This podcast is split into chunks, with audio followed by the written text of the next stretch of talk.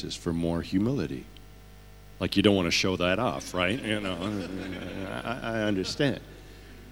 But, but is humility part of your ongoing asking, longing in terms of your relationship with the Lord? Well, I want to work with you from Hebrews, the book of Hebrews, chapters 3 and 4. Begin verse 7 of Hebrews chapter 3, which is a quotation from Psalm 95. NIV begins Today, if you hear his voice, do not grow stubborn as in the rebellion. This quotation of Psalm 95 is a, a history psalm that's helping Israel remember her history and the leading of God's people out from Egypt across the Sinai desert. Those opening words, today, if you hear his voice, if you hear God's voice, if you're taking notes or if you mark up your Bible, I suggest you circle that word if Because as I read that, it begs the question well, is God speaking today?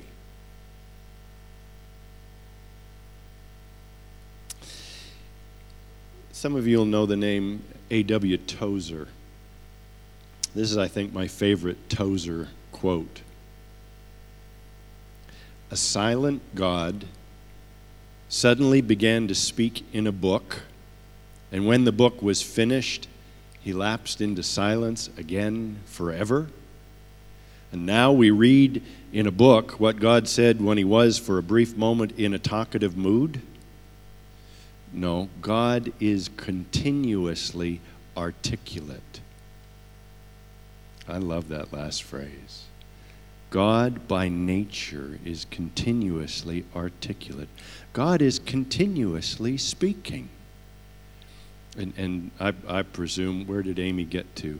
But, but for those of you who, who were at the retreat, that's what Gary was working on from the sound of things. God is continuously speaking. The issue is, are we listening?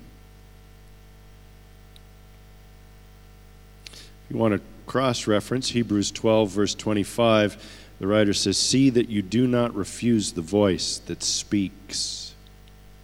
Verb tense, present active could be equally translated is speaking. It's God's heart to make his heart known,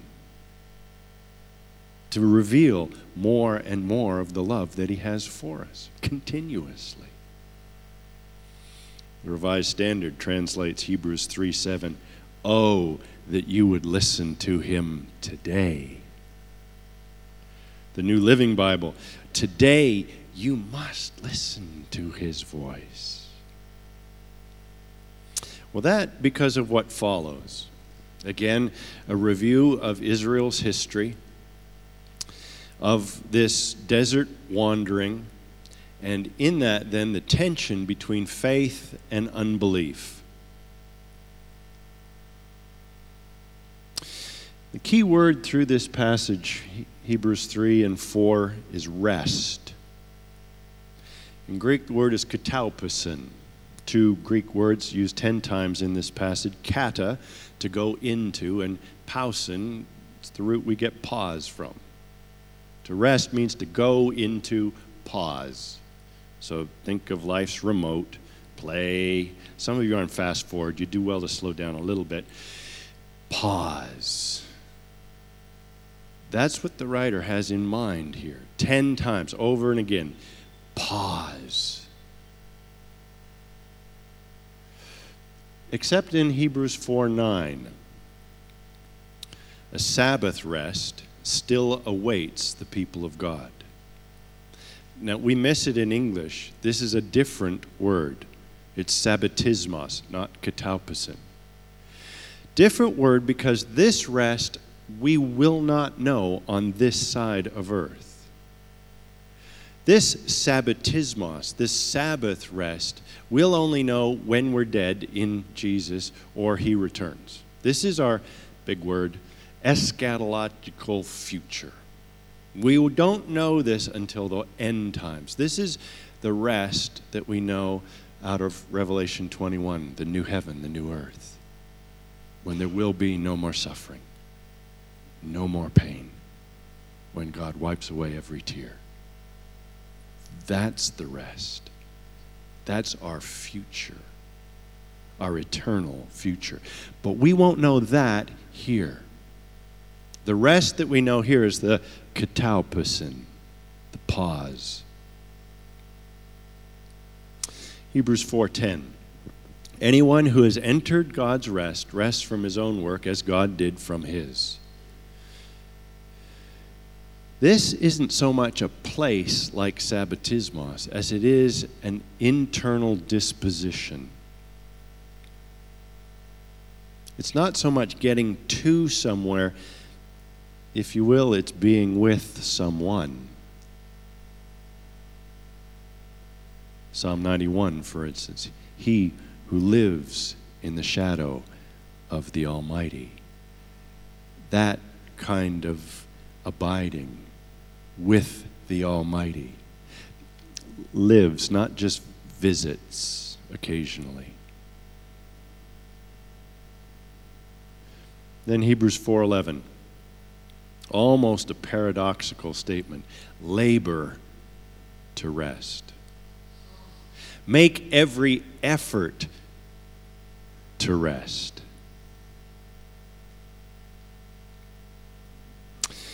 The verb's an infinitive.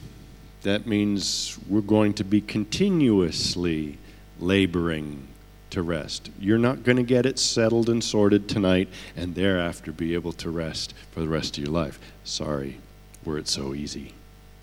You're going to be working at this infinity and beyond. The thing is, the writer doesn't tell us how. You may have a study Bible with you. On your iPhone, you might have a little note that you can check. That might take you to Matthew 11 28, that wonderful declaration of Jesus Come to me, and I will make you miserable. My yoke is crushing and unrelenting, and you will die exhausted. Now, if you're new here, that's, that's not the invitation of Jesus. But if you're old here, there are times when that's kind of how it feels. Feels that way because we've taken the initiative and we've tried to do this thing in our own strength, our own wisdom, working off our own agenda. No, the invitation come unto me and I will give you rest. But that invitation is indirect, it has a context. And that context is a direct contrast. I, am I, I still have a Bible, book kind of Bible. I, I'm not disparaging the electronic, it's great, but I, I like paper. Cross the margin, two column margin in my Bible. Cross from the invitation of Jesus, come to me and I'll give you rest. Matthew 11, 12. From the time of John the Baptist until now, the kingdom of heaven has suffered violence, and violent men take it by force the history of revival, that's one of the characteristic texts that's preached with real abandon and passion. And uh, I don't know how many years ago be now. 15 years ago? When did Braveheart come out? Let's call it 15 years ago. This was a great text to preach. You get the big sword and you paint half your face blue and kingdom of you know who will rise up and take the kingdom by force and freedom you know it was a lot of fun it was great Except it completely misses Jesus' point. From the days of John the Baptist until now, the kingdom has suffered violence. As in, now the kingdom no longer suffers violence. Because in Jesus, it's a new day. By way of context, the rabbis in Jesus' day were teaching that Israel, if Israel could keep the entire law for one day, Messiah would come. If they could just get it right for one day, it'd all be over. Messiah'd come, and it'd be wonderful. Sabbatismos. So they would organize it, and this Tuesday, nobody messes up, okay? Ten Commandments. We're all going to keep the Ten Commandments on Tuesday. And the 630 other laws that are there, we're all going to keep the, those. So no lobster, no shrimp, okay? Just one day, just lay off the lobster for Tuesday, okay? And then Sabbatismos. We can all go home, okay? Tuesday. Well, Wednesday comes and Messiah hasn't.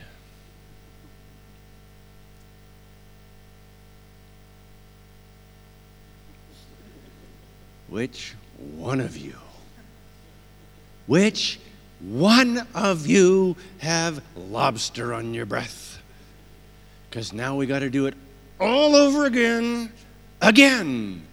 There's a certain violence to that, isn't there? This militant keeping of the law, trying to achieve God's righteousness. And Jesus says, Not anymore. If all of that's worn you out, come to me and rest.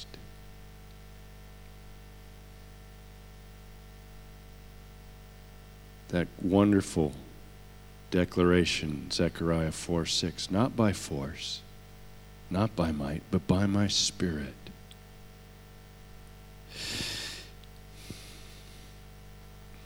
What are we learning? We're learning of the Father as revealed by the Son. Jesus, in that invitation, says, Learn of me. Learn that kind of intimacy that I have with Father. Learn how to hear His voice. Learn how it is, how to discern how it is He's moving in our midst, what it is He's calling forth learn that, that His love for our friends, His love for those with whom we work with, is far greater than ours will ever be. Learn that it is His heart to bless. Learn to see as He sees.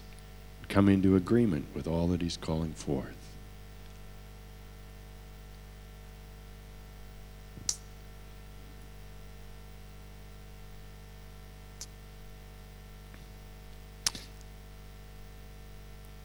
I went out and bought Eugene Peterson's paraphrase, The Message, for the way in which he renders this wonderful invitation of Jesus.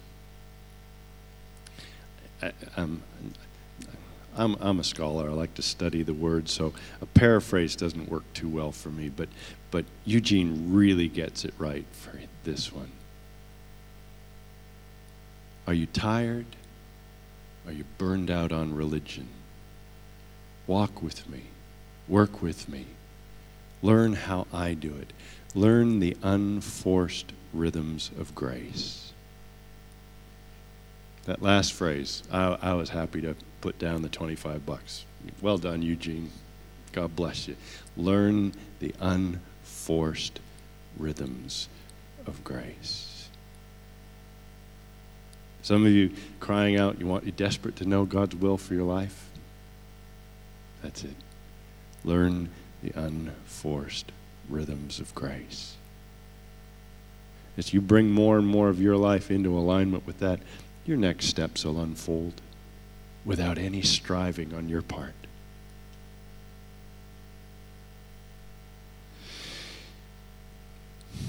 Well, again, this section, Hebrews 3 through chapter 4, this rhythm of, of faith and obedience and of stubbornness and rebellion. Chapter 3, verse 19, the, the writer, unbelief prevented them from entering the promised land. There are scholars who think who, who uh, are absolutely certain that it's possible to cross the Sinai Desert in three months.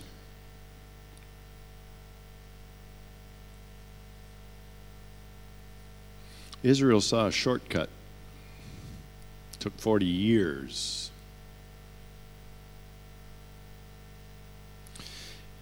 In many ways, that's the Lord's mercy. If, if, if, we, if we think we've got this one figured out, He'll watch. What the writer calls forth is faith and trust.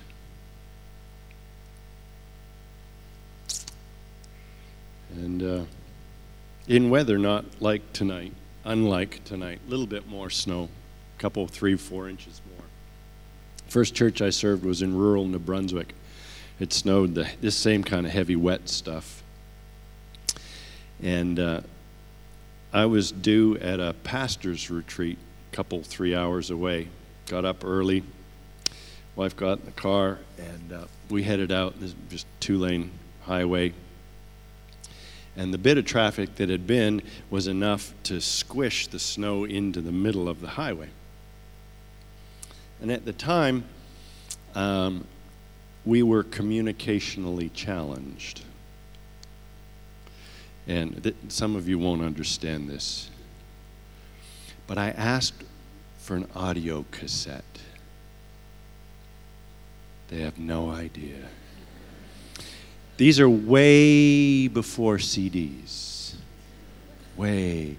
And iPods, even Bill Gates hadn't dreamed of anyway, you kept them in the glove compartment. Because we were challenged like we were, I wasn't getting any help at all. So, and I we drive on the other side, remember. So I'm got my hand on the steering wheel, I got the glove box open, I'm fishing around for the audio tape that I want. And we were going around this long sweeper of a corner. And my wife didn't think I was paying sufficient attention. So she put her hand on the wheel to help. And I let her know that I really didn't need any help, but I appreciate the offer. And uh, there was a bit of this sort of power struggle taking place. And um, she gave the wheel a bit of a jerk, and that put us into the heavy, wet Gluck in the middle of the road. At which point, my brand new little Civic went into rebellion. And the, the, the tail wanted to be the head. And then the head wanted to be the tail. And I did seven donuts on this highway. There's no traffic coming. I had the road all to myself, the highway all to myself, and I used all of it. And on the last, the back wheels caught soft gravel on the side, and we rolled down into the ditch. Steep ditch. There was already about four feet of snow. So it was kind of like slow motion over and over and over and over down this hill seven times. Ended up upside down. I asked if my wife was hurt. and She said no. And she said, Should I undo my seatbelt? And I said, Yes. And she did. And she went,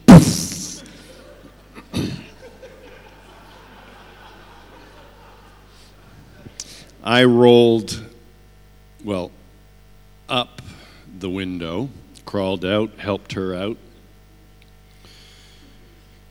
surveyed my new Civic, and every quarter panel was dented but one. Everything was dented. I was so angry. I scooched down into the snow and I rocked the car and rolled it over. My wife didn't say anything. roof's all kind of caved in and opened the doors and kicked it kind of up. And by this point, um, there was a filling station at the top of the hill, and the guy had been pumping gas and had seen us roll over. So by the time I'd done body work, he'd come down and hitched onto us and yanked us out. And um, there wasn't any glass broken. So we got in the car and we drove to the pasture. If you take a Coke can and munch it and then kind of pull it, that's what the car looked like. That, for me, raises all of these issues of faith and trust, of rebellion and stubbornness. And over all of it, that big C word control. Who's in control?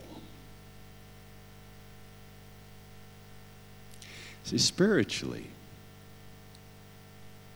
when we ask Jesus to be our Savior and our Lord, that means we're giving control of our lives over to Him. It means we get out of the driver's seat and we scooch over, and He takes the wheel. That's why, for some of us, when we come to the Lord, He turns us right around because we were heading in the wrong direction. And he actually says, um, Life is this way. And that's why things look so radically different. Now, now, now, some of you weren't making a complete mess of your life like I was. You're okay. You're living a good life. But you understand that in the light of eternity, even if you miss it by one degree, come eternity, you missed it. And Jesus didn't make a lot of correction, but there's still His control of your life.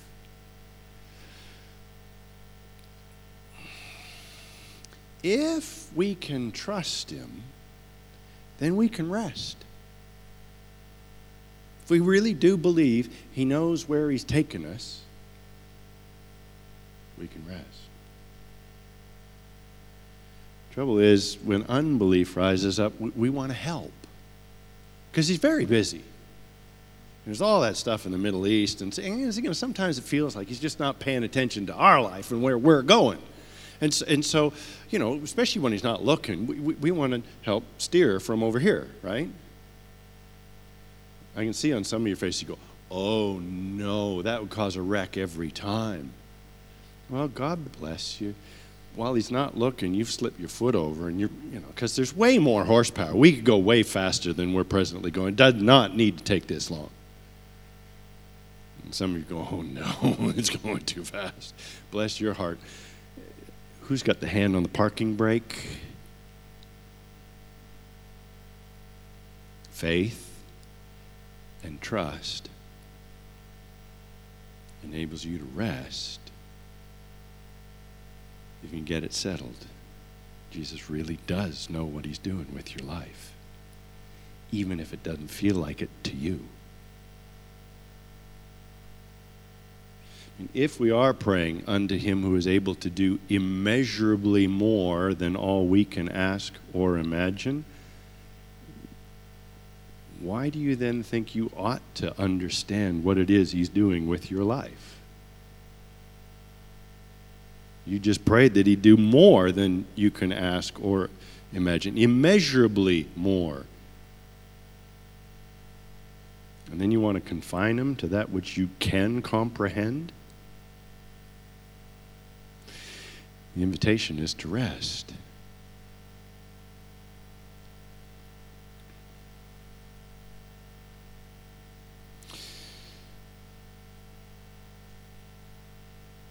One of the issues that have to get settled. if we're going to know the rest that He purposes. Is God's loving kindness, God's faithfulness enough to cover your life's circumstances? Whatever it is you're facing, it's God's loving kindness and God's faithfulness enough to cover your circumstances. If, if you can trust that, then you can know the Psalm 21, verse 7 the loving care of the Most High God keeps me unshaken. Psalm 131, verse 2 I am calm and quiet like a weaned child on his mother's breast. That's rest. Hebrews 4:11 Make every effort labor to rest. I took that verse for a long prayer walk. I heard in my spirit the Lord say,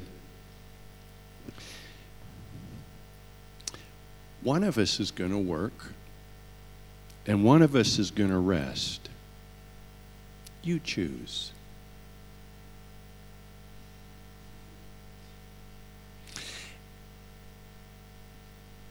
And then he said, Oh, and by the way, the one who works is responsible for the miracles. How many of you know miracles are really hard work? How many of you have been really successful at working miracles? How many of you just realize why it is you're so tired? How many of you know that God's been practicing for a while now and that He's actually gotten pretty good at miracles? One of us works, one of us rests. You choose. See, again, God's really patient. If we want to be the ones trying to work out the miracles, He'll watch, He'll wait. They don't call Him the Ancient of Days for nothing. I, I kind of, sometimes I think that, that somehow they video our attempts at miracle, and, and the Trinity watches those kind of like funniest home videos Friday nights, you know. See what they're up to now? That's just, that's a riot.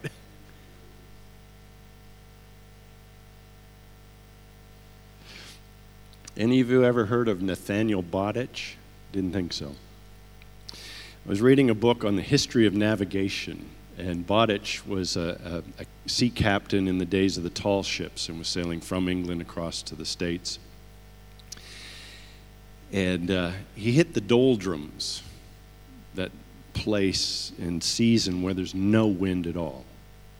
These tall ships, these canvas sails just hanging limp and Bowditch got the brilliant idea of sailing by ash breeze. Loaded the sailors into the rowboats, the lifeboats, tied ropes from the rowboats to the, say, the tall ship, and the guys rowed. The oars were made of ash, and so the phrase sailing by ash breeze. It took four hours of rowing to generate any momentum whatsoever.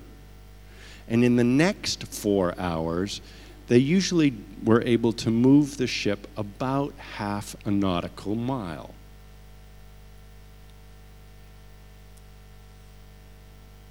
When I read that, I understood so much of my experience in pastoral ministry. Now, Bowditch wasn't trying to get anywhere, but he didn't want the sailors just sitting. So he's staving off mutiny. And again, I understood a bit pastoral ministry. This church, this thing we call church, this glorious tall ship, is not intended to be rowed, our strength. We're to set sail, catch the wind of the Spirit. Totally different issue, set of issues. John 3 3 Flesh only gives birth to flesh, it's spirit that gives birth to spirit. If you're going to try and row this thing, all you're going to get is a decent set of shoulders and some really good calluses. You're not going to get anywhere in terms of the kingdom.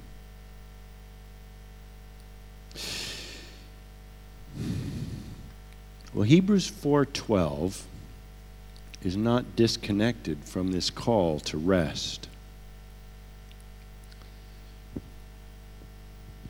The Word of God is alive and active, cutting more keenly than any two edged sword, piercing so deeply. It divides soul and spirit, joint and marrow, discriminating the thoughts and purposes of heart. The sword of the Spirit, dividing soul and spirit, discriminating the thoughts and purposes of mind and heart. I was had the privilege of preaching in Deggendorf, Germany. And this host pastor, bless his heart, really wanted to see revival come to Germany and he'd been to all manner of different conferences, and, and that's a good thing to be hungry after the Lord. But unfortunately, his was more zeal than discernment, and it was easy to tell that the congregation was quite exhausted with all of the zigzagging that he'd taken them on, conference after conference, and what the new thing was, and and um, rightly so, they were rather skeptical. I took this pastor out, or he rather, he took me out very kindly for a meal at the end of the conference. And I still remember what I had. This is way back. Oxen fillet mit Pfefferlingen. Um, it was brilliant. Anyway, in the midst of the meal, this guy is just talking about how exhausted he is. I see in my mind's eye um,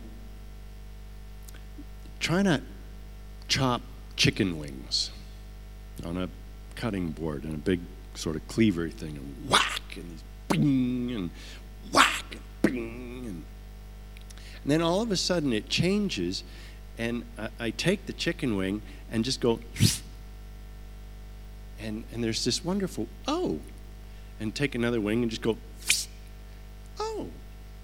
because in every joint every wing there's a bit of cartilage. And rather than hacking away at bone, if you let the knife find the cartilage, you just straight through cartilage. I shared the vision with this pastor, and he went, Yeah. I said, Well, I wonder if one of the reasons why you're not so exhausted is lots of zeal, but you've just been hacking away at things rather than attending to what the Spirit of God is calling forth. The sword of the Spirit, rightly dividing soul and spirit, joint and marrow. That differentiation of what we are wanting to generate to the glory of God. And what it is the Spirit is calling forth, coming into agreement with that.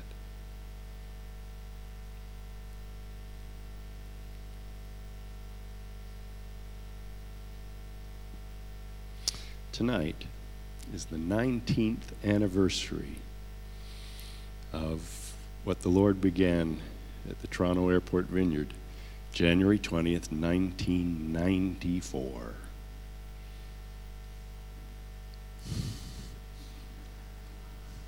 Some of you don't even know a day when that wasn't. Ah, that blows my mind. Anyway, October 94 we held the first Catch the Fire conference. Rented a big hotel. There were over 3,000 people there. and uh, it was a it, it was a great time. Um, a time, a season when so many were taking their rest in the love of God. You did not pray for somebody unless you had a catcher, because people were just dropping, and and catching made it as safe a place as we knew how. As we did very often, we prayed for pastors and their spouses first, and so we'd called. There were hundreds of pastors come forward. I was praying for this guy. He went down really early. I was praying for his wife, and while I was praying for his wife, I felt this tug on my pant leg. And I looked down. This, this guy's eyes are just like this. He goes, I can't get up.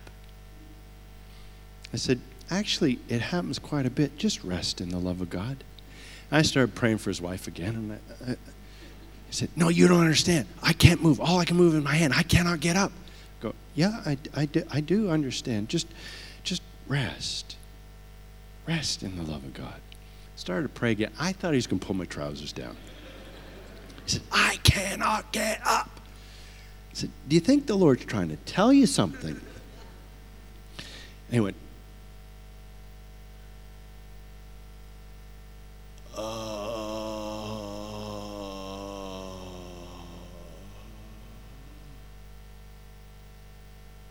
This is the end of the morning session. We'd stack the chairs for ministry time. We all went out for lunch. We came back from lunch. We set up the chairs around him. We had the afternoon session. We stacked the chairs, had ministry time. We all went out for supper. We came back from supper, set up the chairs around him. We had the evening session. We stacked the chairs. We had ministry time. Security had to drag him out of the building. Well, Catch the Fire became an annual conference. Year later, same building. I'm crossing the foyer. I see this guy coming on a beeline straight for me. As soon as he got near, I went like this. And he said, You do remember me? And I said, Oh, yeah. He said, I want to thank you. He said, When you asked, Do you think the Lord's trying to tell you something? He said, It's like a yoke of striving broke from around my neck. He said, I have never known such fruitfulness in ministry as I have this year. Prior, I was working for Jesus. I've never known what it's like to work with Jesus. Never worked harder, but never seen the kind of fruitfulness and had a sense of the Lord's presence. See, this rest is not passivity. This is not sit on your bum, suck your thumb till Jesus comes. No, no, no, no. That's not what I'm calling for. This is a laying down of our control, our agendas, our drivenness, our need to make something happen and attending to what He's calling forth, and then coming into agreement with that and following obediently His lead, His control. Now, for most of us, letting go of control at least calls up the fear of our inner demons rising up our worry, our mistrust. God isn't able. God may be in control of everybody else's life, but not mine. His loving kindness doesn't cover my circumstances. All of that rubbish.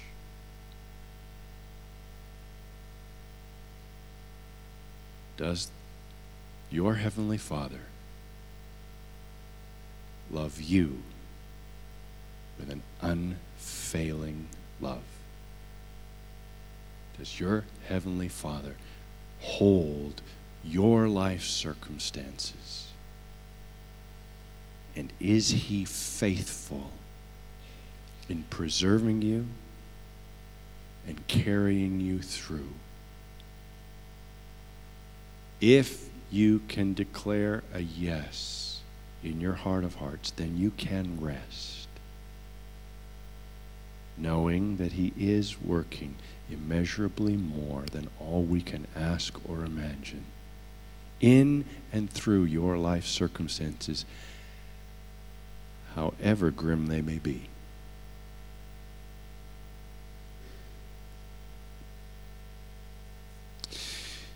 Well, some of you may be, some of you are, I can see. You, um, the Spirit of God has convicted you of your initiatives. I'm going to be moving into a prayer time. I don't mind, I don't care whether you deal with the Lord where you're sitting, whether you come, whether you kneel. You folks are Anglican, outward and visible sign, inward spiritual grace, sacramental movement. Kneel, lay yourself down. As a declaration that you don't want to be in control any longer. Some may want to lie yourself down. Most of us rest lying down. Some of you are dead dog tired. Lie down. Receive the love of God. Let the love of God wash over you.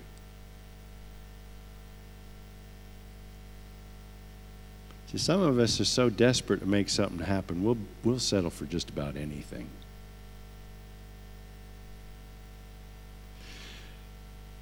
Some of you understand you've, you've, you have had your hand on the steering wheel just a bit.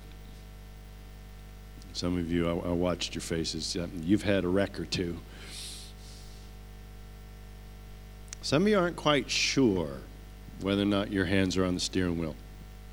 Um, dust it for fingerprints. Some of you are saying, all well and good, but how do I keep my hands off? Easy. Keep them raised in worship. Can we have the worship team back, please, guys? You did a great job. Thank you. Lead us. Worship is the easiest way I know to keep these control issues straight. And um, I'm not sure where they're going to take us, but um, that song, I Surrender All, It's not I surrender some. It's not I surrender sometimes.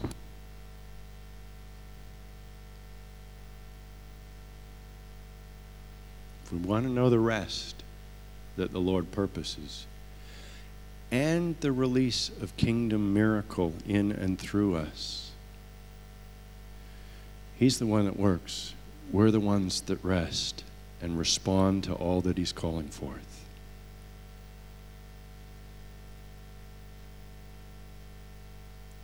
Let's pray.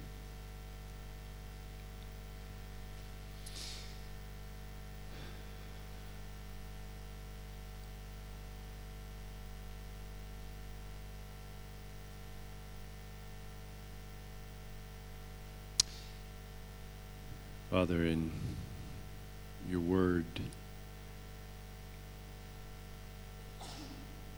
you gave the apostle that prayer that we would know the height and the depth and the length and the breadth of your love. That we would know it, though it's beyond knowledge.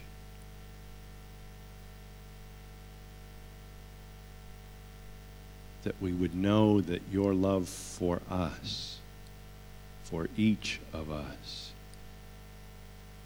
is unbounded.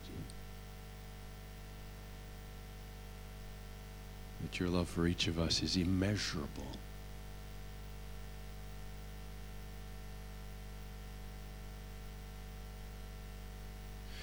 That we would know that your love for us is limitless.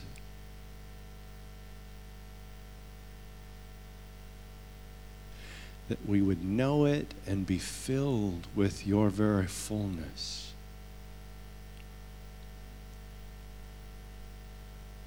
that we would know that you do purpose immeasurably more than all we can ask or imagine. And that the revelation of your sovereign purpose would bring glory to Jesus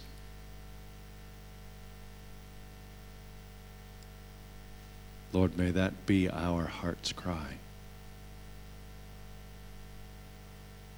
To know that fullness. To live in the knowledge of your boundless love for us.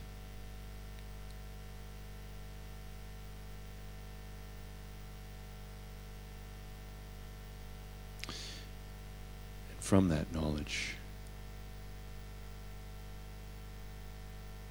to trust. And so know the peace that passes understanding. to know a peace that even bypasses our understanding.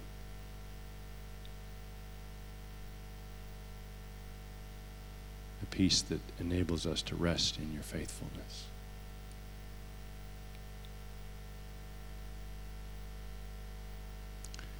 A rest that opens for us joy unspeakable.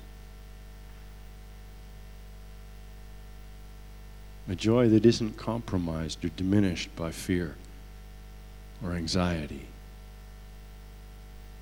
or sense of helplessness.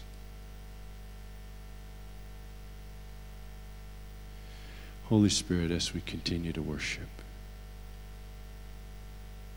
continue to, to set us free, to loose our hearts and our heart's affections if needs be.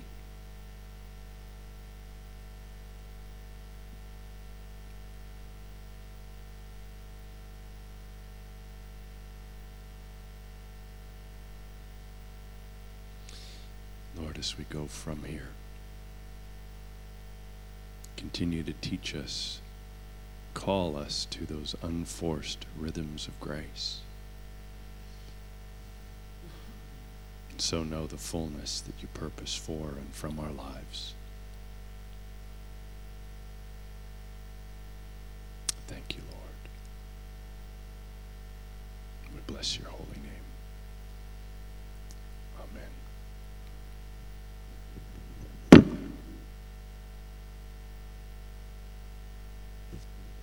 Let's stand together, shall we?